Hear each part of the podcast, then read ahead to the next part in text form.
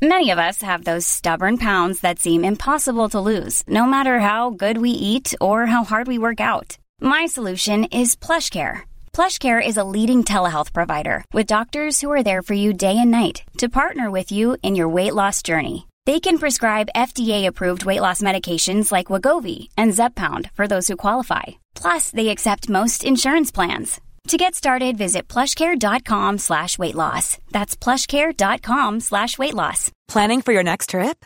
Elevate your travel style with Quince. Quince has all the jet-setting essentials you'll want for your next getaway, like European linen, premium luggage options, buttery soft Italian leather bags, and so much more. And is all priced at 50 to 80% less than similar brands. Plus, Quince only works with factories that use safe and ethical manufacturing practices. Pack your bags with high-quality essentials you'll be wearing for vacations to come with Quince. Go to quince.com slash pack for free shipping and 365-day returns. Hey, it's Ryan Reynolds, and I'm here with Keith, co-star of my upcoming film, If, only in theaters May 17th. Do you want to tell people the big news? All right, I'll do it. Sign up now and you'll get unlimited for $15 a month in six months of Paramount Plus Essential Plan on us. Mintmobile.com slash switch. Upfront payment of $45 equivalent to $15 per month. Unlimited over 40 gigabytes per month. Face lower speeds. Videos at 480p. Active Mint customers by 531.24 get six months of Paramount Plus Essential Plan. Auto renews after six months. Offer ends May 31st, 2024. Separate Paramount Plus registration required. Terms and conditions apply if rated PG. Hi, I'm Brigitte Fischer and you're listening to Sorry Partner.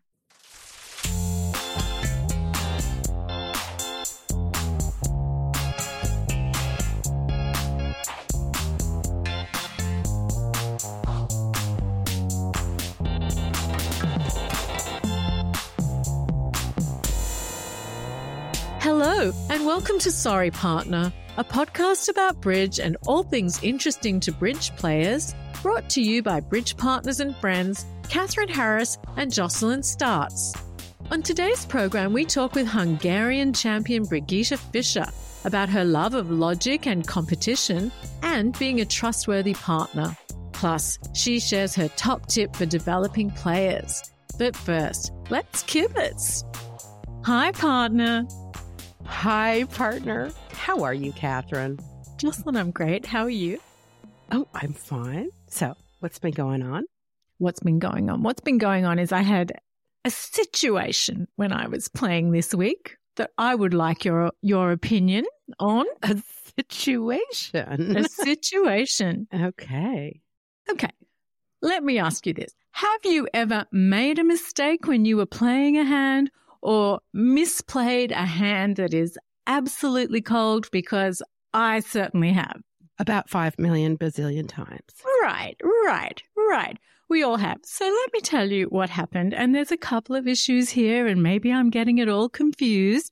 But we were playing a pair online, and they were incredibly slow. Incredibly slow. So much so that I called the director on them twice on the first Only? board. It was That's nothing.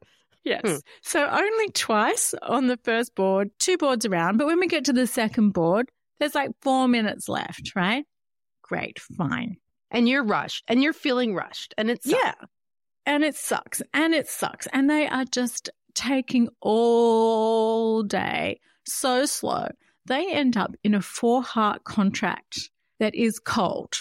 And I will confess, I misdefended, which means that if they know what's going on, they're going to make plus one. So, right there, very sad. Yes, teary face. I'm crying. Fine. Except that on the sixth trick, the hand is over. The time is out. We're on to the next people. Okay? At this point, even though the hand is cold, there is a plausible way for them to go off too. They've never stated a line of play. The hand is over. They are automatically accorded the plus one. So I call the director again, again, and say, look, you know, there's got to be some cost to people playing very slowly. They can't be given the benefit of the doubt, especially given that we've all marked up those hands five bazillion times. Right. Yes. Just because it might be obvious to the director it's still plausible that they might Very. muck up. And especially they could be experts thinking, thinking. But if they're such experts, there's no need for them to have taken that time. So I think there's even an argument to be made that it's possible that they weren't going to play it, even though we can all see that it can make, right? And they never state, you know, when you claim a hand, you have to state a line of play. Right. They never stated a line of play. So they got the. I had this whole back and forth with the director who was trying to tell me it was the same as if people don't announce their conventions. And he was saying, oh, gee, if only I had more powers to punish people. But I thought, no, no, no, no, no. So he not only did they get the the contract, they got a plus one, they got a top board. Now, look, I know I misdefended it. I'm not trying to pretend I didn't, but It's galling. I think so. It is. It is galling. Yeah. I was really annoyed. I'm so sorry that that happened to you. That sucks. Well, thank you, Jocelyn.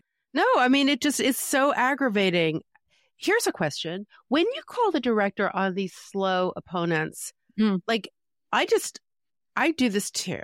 Is there a magic way of expressing it? I just say they're too slow. Is that maybe not the right way to, to say it to the director? Well, I don't know. I don't know. But I do think that, you know, the tempo is a part of the game. And I think if, if they're on form already playing really slowly, there's got to be a penalty. It's it's part of the game. I don't know. I don't know if there's a right way. I always thought when you called the director because the opponents were being slow, it's not just that they're annoying, but I thought implicit in that was that you were protecting your rights. I guess that's really what I mean. 100%. Right. And that that's just not what happened here. Yeah. No, and they always tell you call the director right away. Don't try to get the other people to play faster. Call the director. That's what they're the for. fact that he was arguing with me, or not quite arguing, but he was, no, the the result stands, and you know, if only if only my hands weren't tied and I could do something more. It's like, well, you could give them an average, you know, like you could do Right. a few things. I just, you don't have to give them a top. You don't have to give them a top. that's right. It does. That seems really outrageous. Yeah, no, I agree. Yeah. Well, thank you very much. I was quite cross. I was Yeah. quite cross. Yes. Mm. Well, I'm very sorry, Catherine. I just want you to agree with me. So thank you very much. I do agree. And I think that we can all agree that slow play online is incredibly aggravating. anywhere, anywhere. Right. Well, in the club, you know, we've got our fabulous club director who'll go around and saying, hurry up here, hurry up here.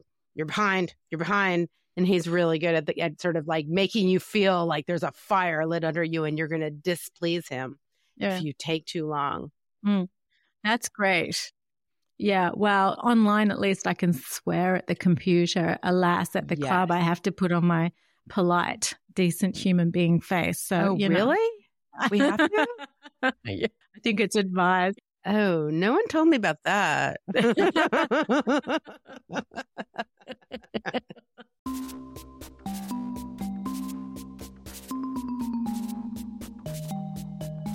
so, this is the part where we get real and ask for your support. As you know, the podcast is available for free and it's a labor of love, but it does take a lot of time and effort to put together. Donating is easy. You go to sorrypartner.com and you'll see a tab along the top, support the show, and that takes you right to our secure Patreon page. Many of you have contributed already, and we are so grateful. But if you haven't, we'd really appreciate it. Thank you very much. Now back to the show.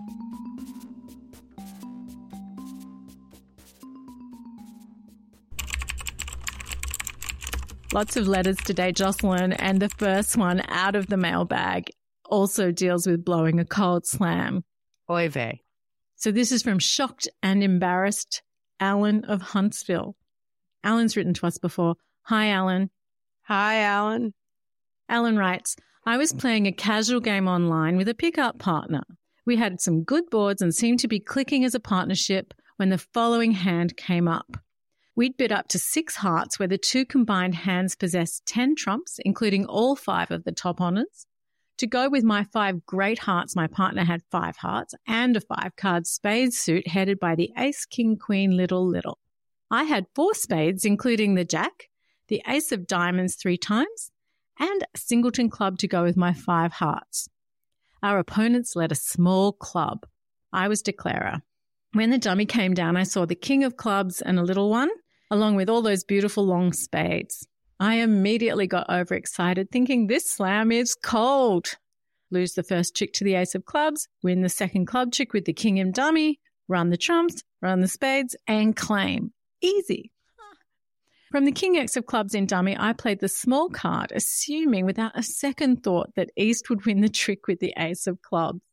I was so sure of this that I didn't even notice the card they actually played, the queen of clubs. I followed with my singleton club. East continued to the second trick with the ace of clubs. Not having paid attention to the card East played to trick one, I was sure the king of clubs in dummy was good. I played a low diamond from my hand Oi. and then when I realized what I had done, I was close to being physically ill. There's this strange sense of shock and disbelief, more like agonizing paralysis, when you realize that you blew an easily makeable slam through a combination of haste, inattention, overexcitement, and counting your chickens before they're hatched. I was so embarrassed by this faux pas that I immediately left the table. I'm sure there are worse things that can happen to you at bridge, but it's hard to imagine anything more agonizing than being the victim of your own self inflicted wound. Part of what was upsetting me so much was what must have been going through my partner's mind. Awful. Oh, feel your pain, Alan. Feel it, feel it, feel it. And unfortunately, I can relate. yeah, we can all relate. Let's Far too often. It's just, it's awful. Oh, awful, awful. And when you're playing, well, I don't know, is it better or worse when it's someone you don't know? Like if it's a pickup partner, you want to impress them. But I just like, I feel particularly sick when I let you down. I mean, I'd, I'd feel really embarrassed in front of a partner who I'm trying to impress, you know, if it's someone who I think is maybe better than me and they've invited me to play or something. That's awful. But a stranger, I don't know. I think I'd rather do it in front of them than you.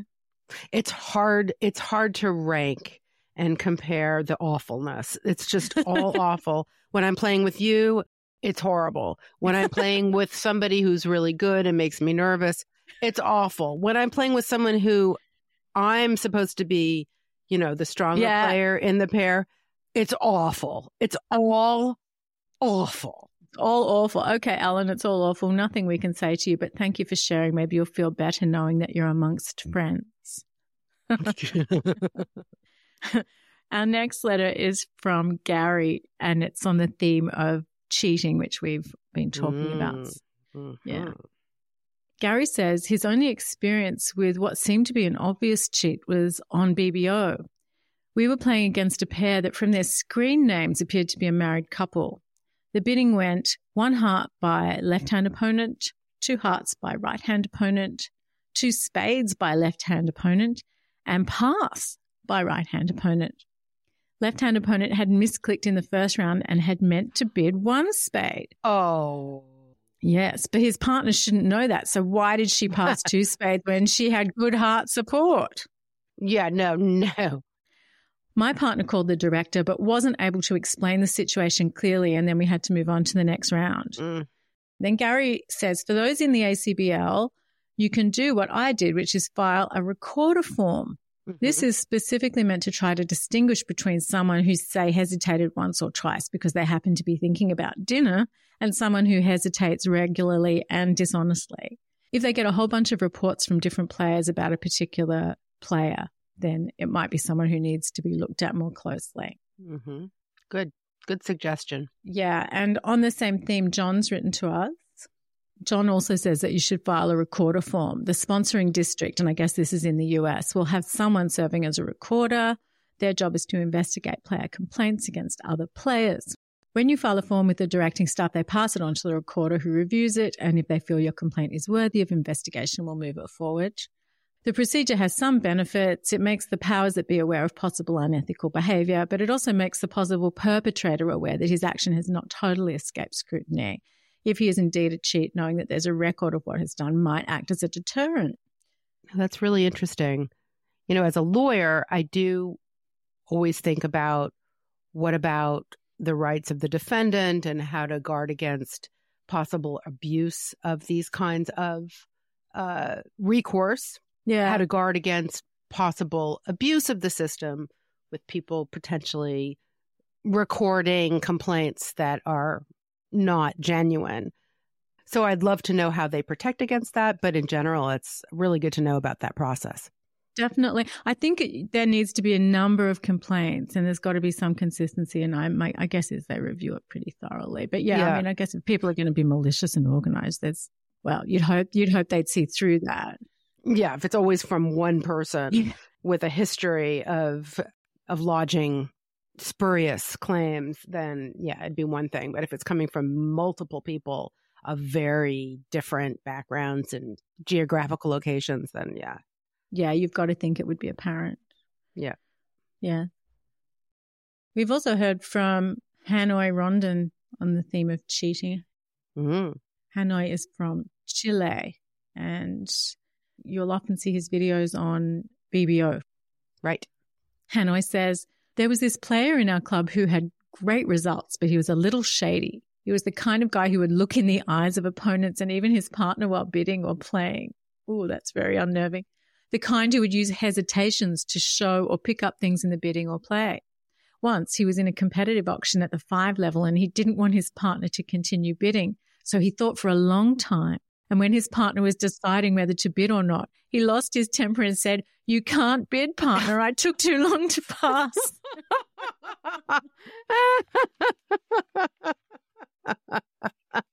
That's awesome. it is awesome. It is awesome. You know, Alex from Sydney, one of our uh, listeners, wrote in to say that that kind of hesitating, especially when you have a singleton, is called coffee housing. Coffee housing. I'd heard the term coffee housing, but I didn't realize that's when it was applied.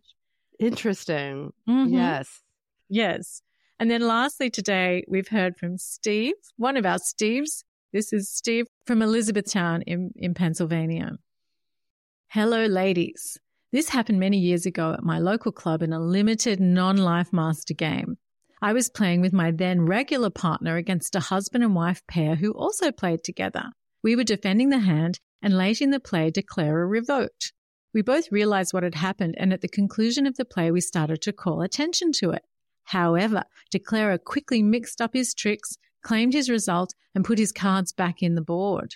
While we should have called the director, partner and I just looked at each other and filed that away in our mental database. A few weeks later, I was playing with the same partner in a local regional pairs game, and we came up against this same pair. On the last board of the round, I was declarer in a normal four spade contract with what looked like a pretty easy 11 tricks.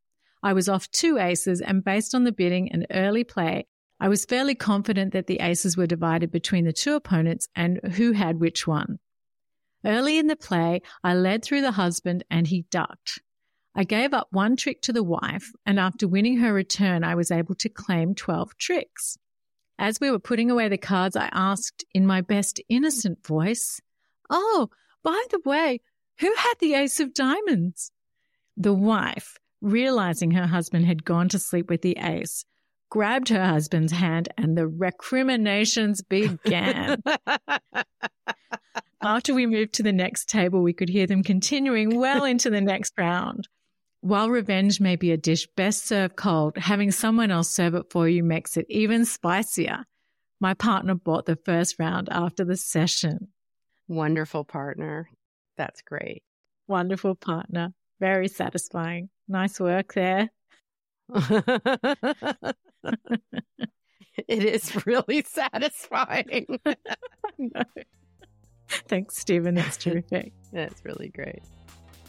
If you have any fun stories about slow players driving you nuts, or cheating, or coffee housing, or revenge, please send them to us at sorrypartnerpodcast at gmail.com or at sorrypartnerpodcast on Instagram or send us a voice message. These links are in the show notes and on the website at sorrypartner.com, along with some other good stuff. Coming up next, our interview with Brigitte Fischer. And note, this episode comes with bonus audio for our Patreon supporters. Hungarian champion Brigitte Fischer is an architect by day a Nintendo Switch gamer by night, and a world class bridge player.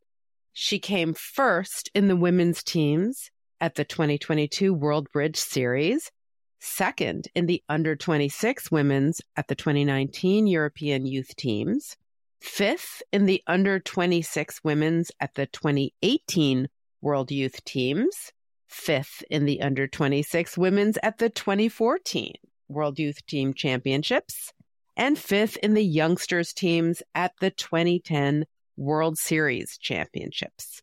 She was also a runner up at the 2013 White House Juniors International. We began by asking about her earliest memory of the game. I started to play bridge when I was 14. There was an extra curriculum at our school. So basically my friends started to play and they said, it's so cool. You have to join us. Otherwise we don't have time for you in the afternoon.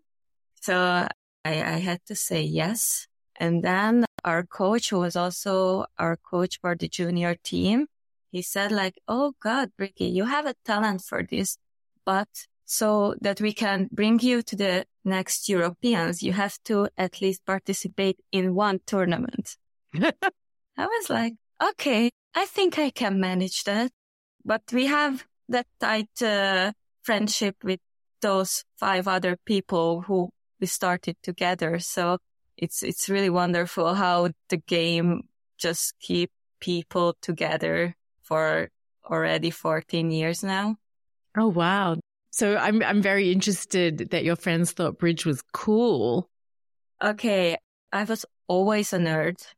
So maybe my friends were also nerd.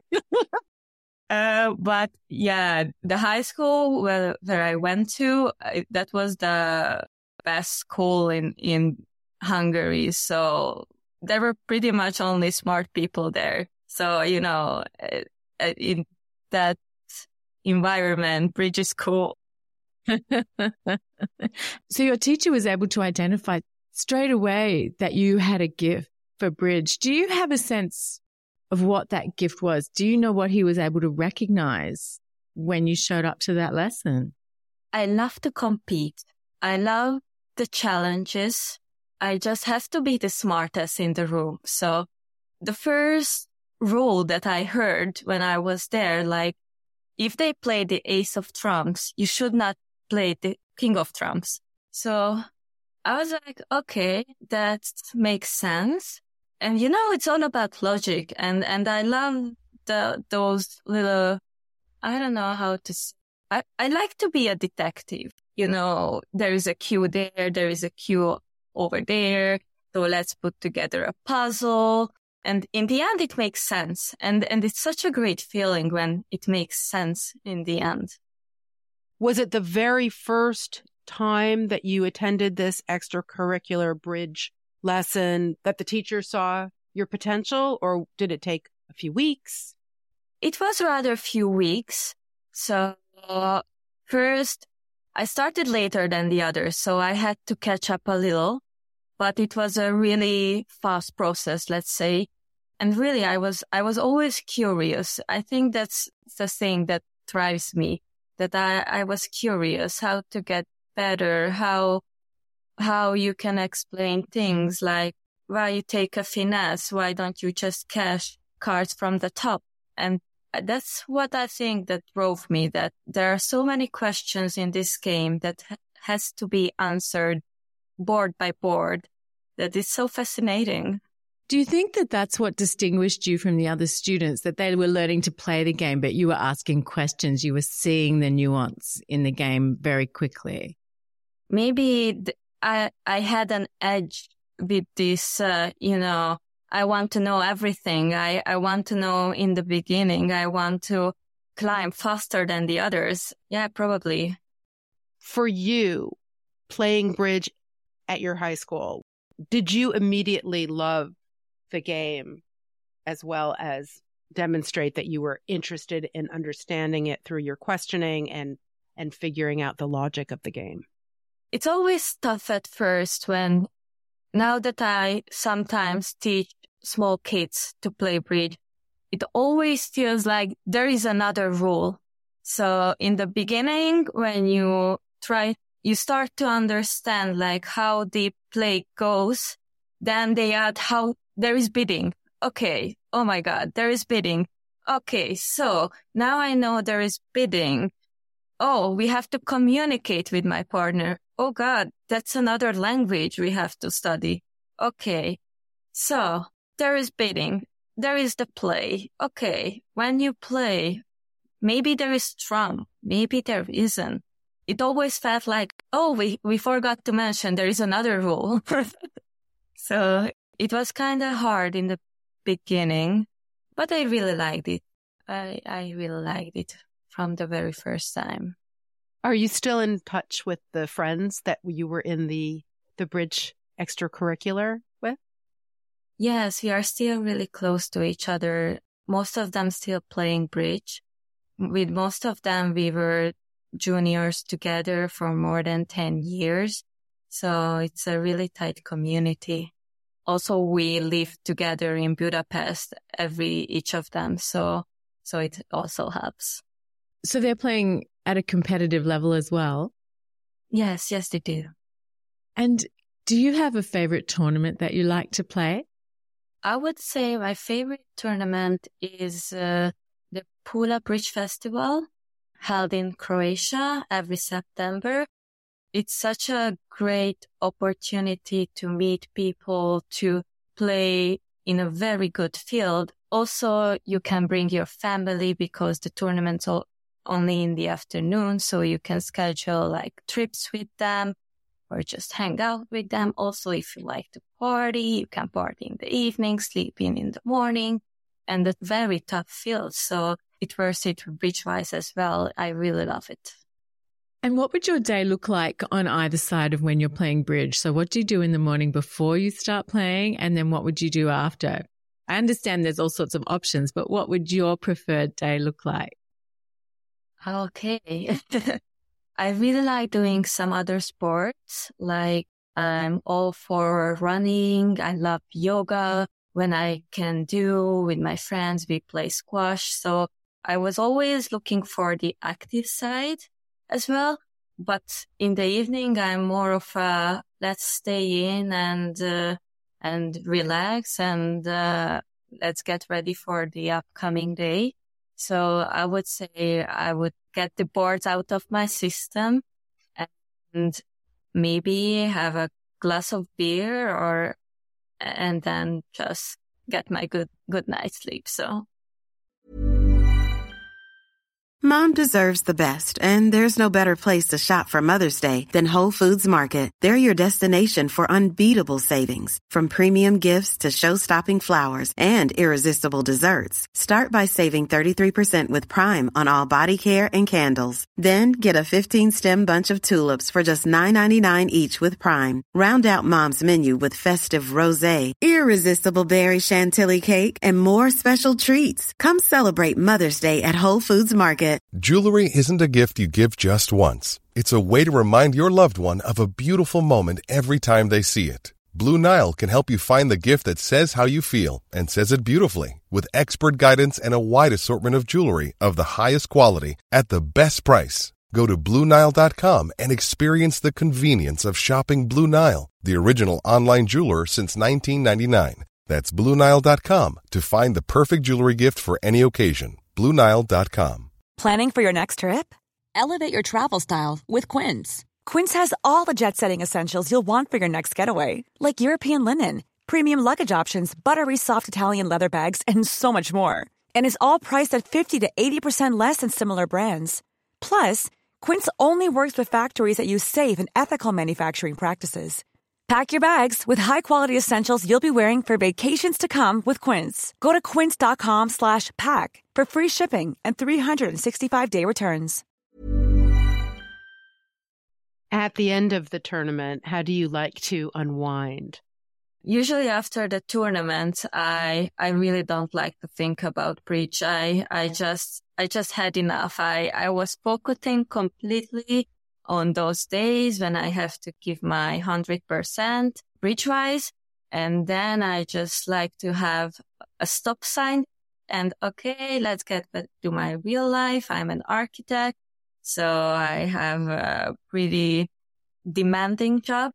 I have to really focus on that. So do you find you can bounce back to your real life, your job and mm-hmm. everything mm-hmm. fairly quickly, or do you need to take a few days? Or do you not have the luxury of taking a few days? No, I don't have the luxury to take some holidays off, but I kind of feel like even though I have to think for 10 hours a day at a bridge event, it feels like a vacation to me. It uh, switches my mind to completely different mode. And I loved how it makes me tired in the end of the day.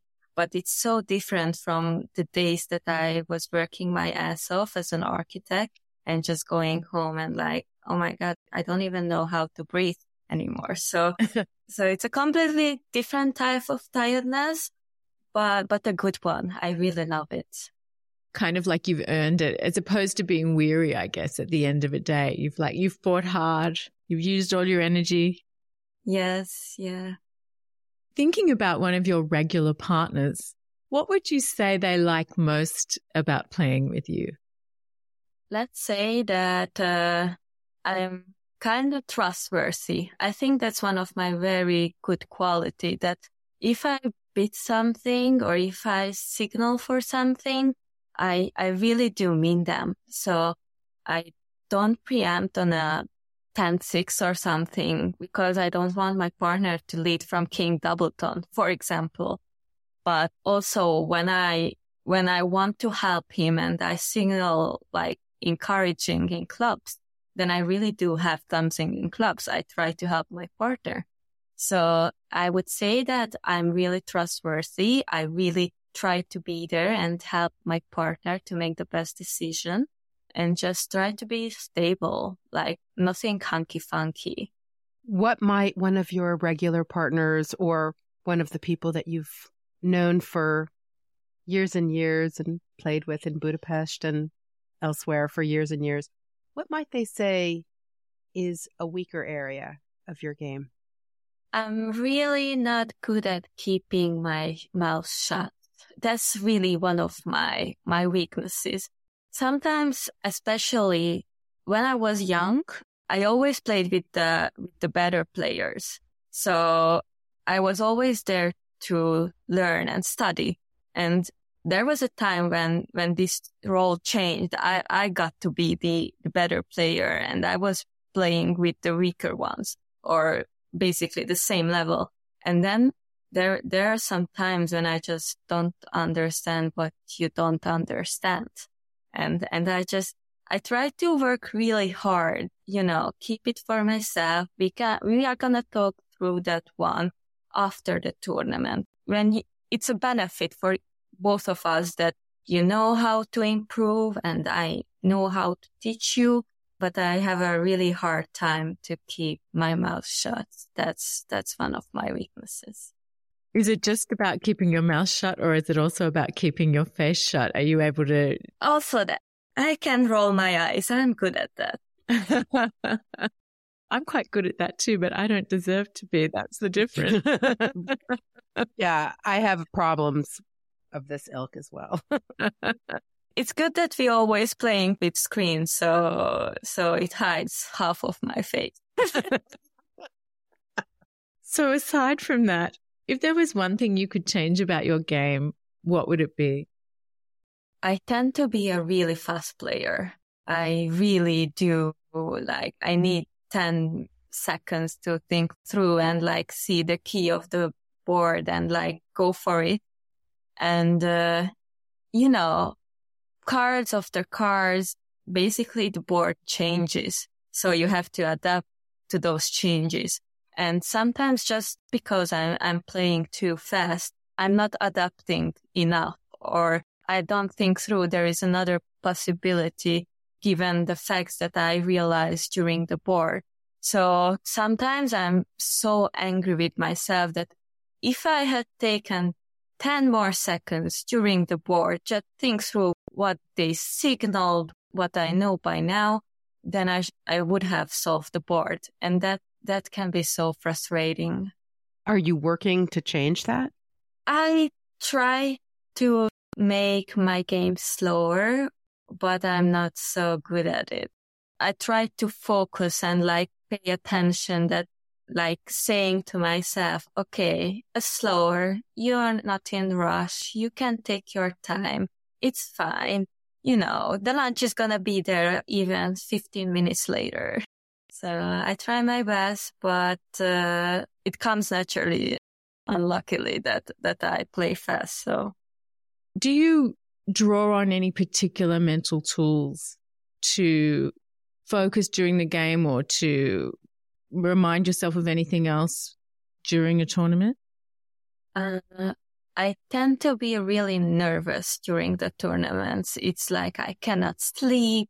I always imagine the worst case scenarios, even at the table, even not at the table. So I saw a wonderful TED video called Fake It Till You Make It.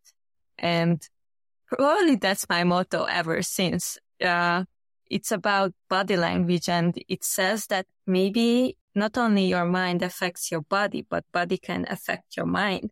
So when I was playing in the Worlds this summer and we were playing in the finals before the first round that I played, I went to the bathroom and I was standing there with my arms up for two minutes and okay, I can do it. I'm capable of doing it. And it really affects the way you think that, yes, we have a chance to do this. So I really love that video and I always watch it before these big events and remind myself you just cannot sit there like really closing your body and like saying to your opponents like, I'm afraid of you. They should be afraid of me. So. So look out. yeah. We'll post that link on our Instagram and in the show notes. Okay. Thank you. What makes you nervous in particular? Uh, what makes me nervous most of the time, I, I'm going to forget the system. Even though I'm a nerd and I always go through all the notes, I'm just so afraid of forgetting the system, like having a blackout because I know I know the notes. But uh, I remember once I was just sitting there. The bidding was one club from my partner. They doubled and I played so many partners that I didn't have any clue that now we play transfers or not. And just like have had a complete blackout. And when you play at the high, highest level, you just can't afford to have a system mistake. It's like that's the minimum that you, you have to do. So I'm, I'm always nervous that I'm gonna just like have a, a frozen brain and for a second, uh, it's, it's, it, it would be a nightmare. Do you have a system for tracking the specific things that you do with each partner so that you can go from one system to another very easily? I work as a project manager. So basically I have a table for everything. So yeah, I, I usually keep the keynotes with every partner for myself. So I know what are the details that I have to go through before each tournament. So yeah, I like to keep things organized. Do you like to play complicated systems? Uh, to be honest, I'm not good with systems. I mean, I can study every system, but to come up with a system to give a reason why we should play this system, I always keep it to my partner. We play whatever he or she is comfortable with. I don't mind. I can get along. I'm going to study. I, it's fine with me, but all I want from my partner that he or she should be comfortable at the table. She shouldn't or he shouldn't make an effort to remember because it takes more energy from, from them than from me. So I always try to be flexible, whatever pleases them, I play that, but I don't have I, am not for complicated systems. I, I think with an all natural system, you can be as good as, as with the other one. So. Do you mean when you're playing with a client or do you mean when you're playing with a competitive partner in a tournament that you always let them choose the system? With everybody. I, I always let them. It's, it's fine with me. I can study anything, but I don't like to make any suggestions. I'm not an expert of the system. So I don't know if, if a gadget has that many advantages that we should switch to that one. It's fine with me. I'm to study whatever my partner suggests. And the most important thing is to be on the same page. So till we think the same about the bidding, it's, it's fine with me. In terms of defense and playing with a bunch of different partners, do you also play a whole slew of different defensive agreements? Yes. Uh, when I start a new partnership, it's always, I don't really care about the conventions. We can discuss it later. It comes up or doesn't come up, but something is going to come up. That's the defense part. So I always try to start and focus on the defense like how we are going to lead during defense, what are signals. These are the most two most important questions for me. For example, now I was in, in Wroclaw in the Bridge series, I was playing with Ola Rimstedt. He's a Swedish champion. He has won it all and, uh, he's all for suit preference. I've never played suit preference before in my life it's like I, I don't even know what suit preference. So he had to give me a, a 30 minute speech, like what's suit preference.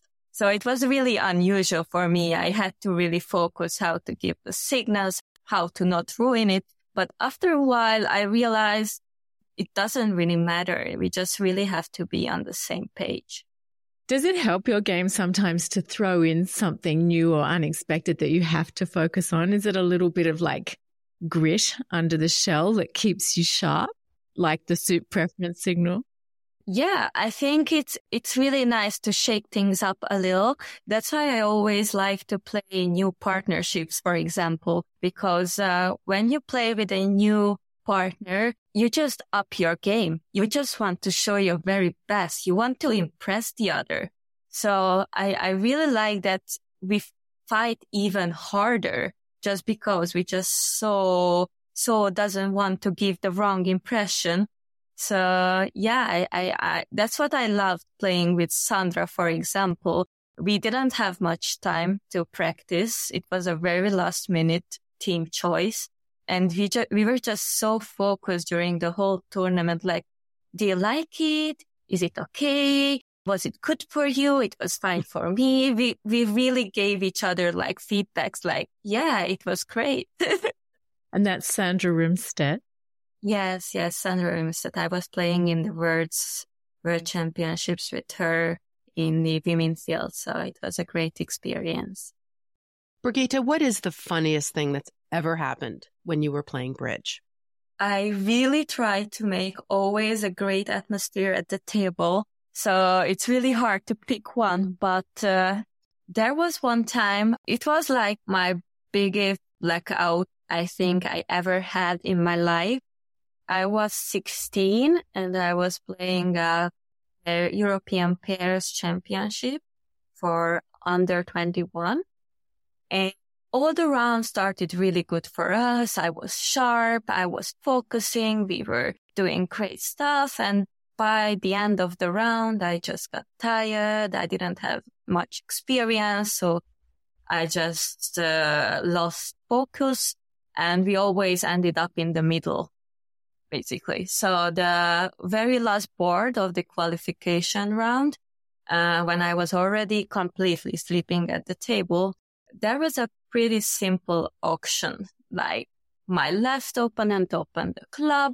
My partner bid one no trump, They doubled us, so I bid two diamonds transfer to my heart suit, but they all passed. So I was, I was like a bit shaken, like, oh God, what happened? Okay, maybe my partner knows better. He has maybe a five or six card suit. I don't know, but so from the other guy's point of view, the whole board was completely different. They opened one club strong they alerted it, but I was so focused and so busy with sleeping, I did not realize. no. So my partner overcalled one no trump, which is either clubs and hearts or diamonds and spades. Uh, they doubled, which was game forcing for them. Apparently, I chose diamonds. Of course. And even though they were in game forcing, they passed out the board. So, okay, this board got us in the final. So thank you. That's funny.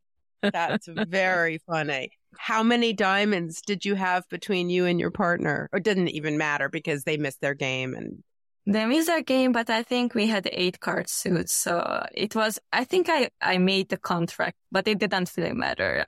Hilarious. What's the most memorable or unusual place where you've played bridge? Oh, it's a tricky one. Maybe it's not a place, but the way we played it, that was like so unusual. We were on our way to Paris to play a tournament and we spent a lot of time on airplane and then on a train. And it's so uncomfortable that you don't have a table to play at. So we figured a solution. Each of us got 13 cards. We had one minute to memorize the cards. And then we played orally without peeking at our cards. So it was a really good practice how to remember your cards. Also, we had a special rule like calling bullshit when somebody plays our card.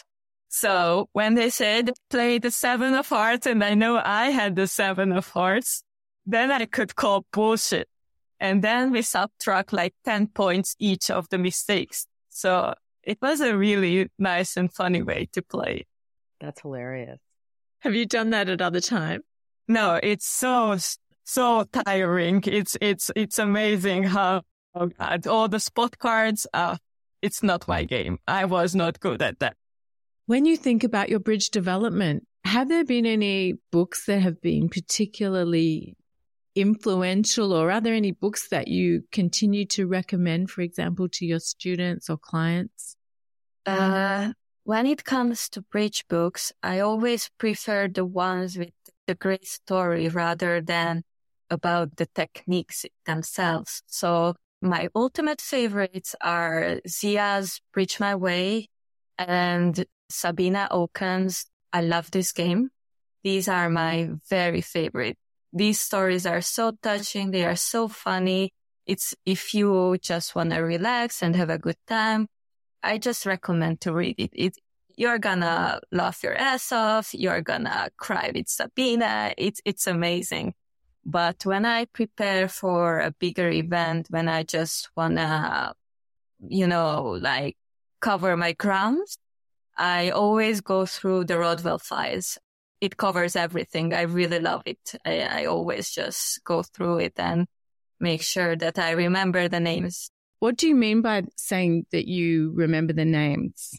Uh, Eric Rodwell in his book always comes up with a special name for each technique that helps you remember when it comes up. So maybe you don't remember exactly what was the situation, but you just remember the name. Like there is a technique called 6332, which is not a good uh, distribution, but it kind of gives away the technique itself. So it's a it's a pretty good way to remember understanding that you play with lots of different partners and you play lots of different systems, is there one convention or gadget that you really actually love and you're very happy when one of your partners wants to play it?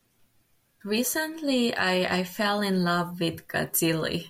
So when it is after one major, one no trump, and also after one heart, one spade, and it just allows you and your partner to stop on a lower level, even though you have a great hand. And it also allows you to find the right suit in a lower level. except for jumping too high and going down a gazillion times. So I really enjoy when somebody suggests to play Gazilli because it gives so much flexibility. You can stay low even with a great hand, but you realize uh, pretty early that, that you have a misfit. So uh, I would say that that's something I really like now. It's Gazilli. We're big fans. Catherine introduced me to it. And I've now been trying to teach people here. It's not very common. I was playing it with a partner not very long ago, and somebody said, I have never seen anyone use that at a club game before. so that was funny. We're big fans. Yeah, I love it. I think it's amazing. And on the flip side, are there any conventions or gadgets that when one of your partners says, I'd like to do this, you go, oh, your heart sinks and you think, oh, I really hate that one? Let's say I really don't like Namyat. So I love it when my opponents play it, actually. I really love that because then I can double, I can beat something under the four major, so I can make some lead directing thing. But when I have to play it, that's, that's a big no for me. If I want to show a strong four major, I just beat one and then beat four. It's, I don't feel the rush to do it immediately. What's the best bridge tip or advice that you've ever been given? Uh, my regular partner in Hungary, we play for eight years now. He gave me this one and I carry it with me ever since. It's, it's a really good one. It was already in the evening. I was tired. We were playing a team match and I was I was the declarer in a three no trump where they catch the first five tricks.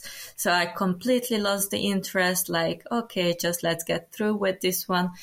And uh, I had a five three suit that I had to play really carefully to not lose a trick. So obviously I did lose the trick and I went two down. So my partner just like putting the suit on the table and uh, explaining me what was the correct suit combination. And he said, like, you know what's the most fascinating thing about this one? It does not only work with clubs, but also with diamond, hearts, and spades. so ever since that, before the big tournament, I just go through the most common suit combinations, so this story does not come to my mind anymore. Brigitte, thanks very much for joining us today. It's been great talking to you. Thank you so much for coming, Brigitte. We loved having you. Thank you for having me. It was such a pleasure talking to you. And that's the show. Many thanks to our guest, Brigitte Fischer.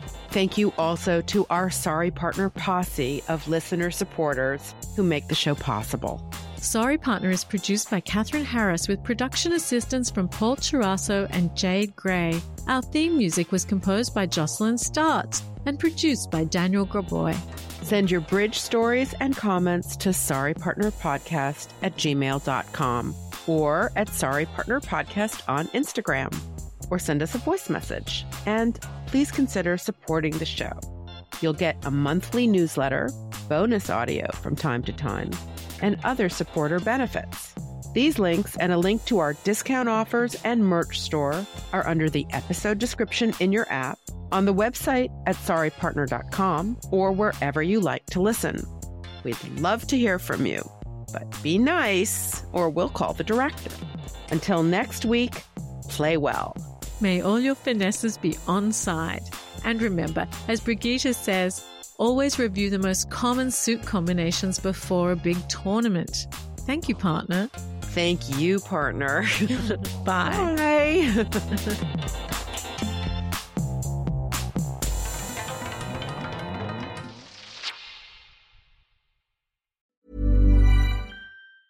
Planning for your next trip? Elevate your travel style with Quince. Quince has all the jet setting essentials you'll want for your next getaway, like European linen, premium luggage options, buttery soft Italian leather bags, and so much more. And is all priced at 50 to 80% less than similar brands. Plus, Quince only works with factories that use safe and ethical manufacturing practices. Pack your bags with high-quality essentials you'll be wearing for vacations to come with Quince. Go to quince.com slash pack for free shipping and 365-day returns. Hi, I'm Daniel, founder of Pretty Litter. Did you know cats tend to hide symptoms of sickness and pain? I learned this the hard way after losing my cat, Gingy. So I created Pretty Litter, a health monitoring litter that helps detect early signs of illness by changing colors, saving you money and potentially your cat's life. Pretty Litter is veterinarian developed, and it's the easiest way to keep tabs on your fur baby's health right at home. Go to prettylitter.com and use code ACAST for 20% off your first order and a free cat toy. Terms and conditions apply. See site for details. Imagine the softest sheets you've ever felt. Now imagine them getting even softer over time. That's what you'll feel with Boll and Branch's organic cotton sheets. In a recent customer survey, 96% replied that Boll and Branch sheets get softer with every wash. Start getting your best night's sleep in these sheets that get softer and softer for years to come. Try their sheets with a 30-night guarantee. Plus, get 15% off your first order at bollandbranch.com. Code BUTTERY. Exclusions apply. See site for details.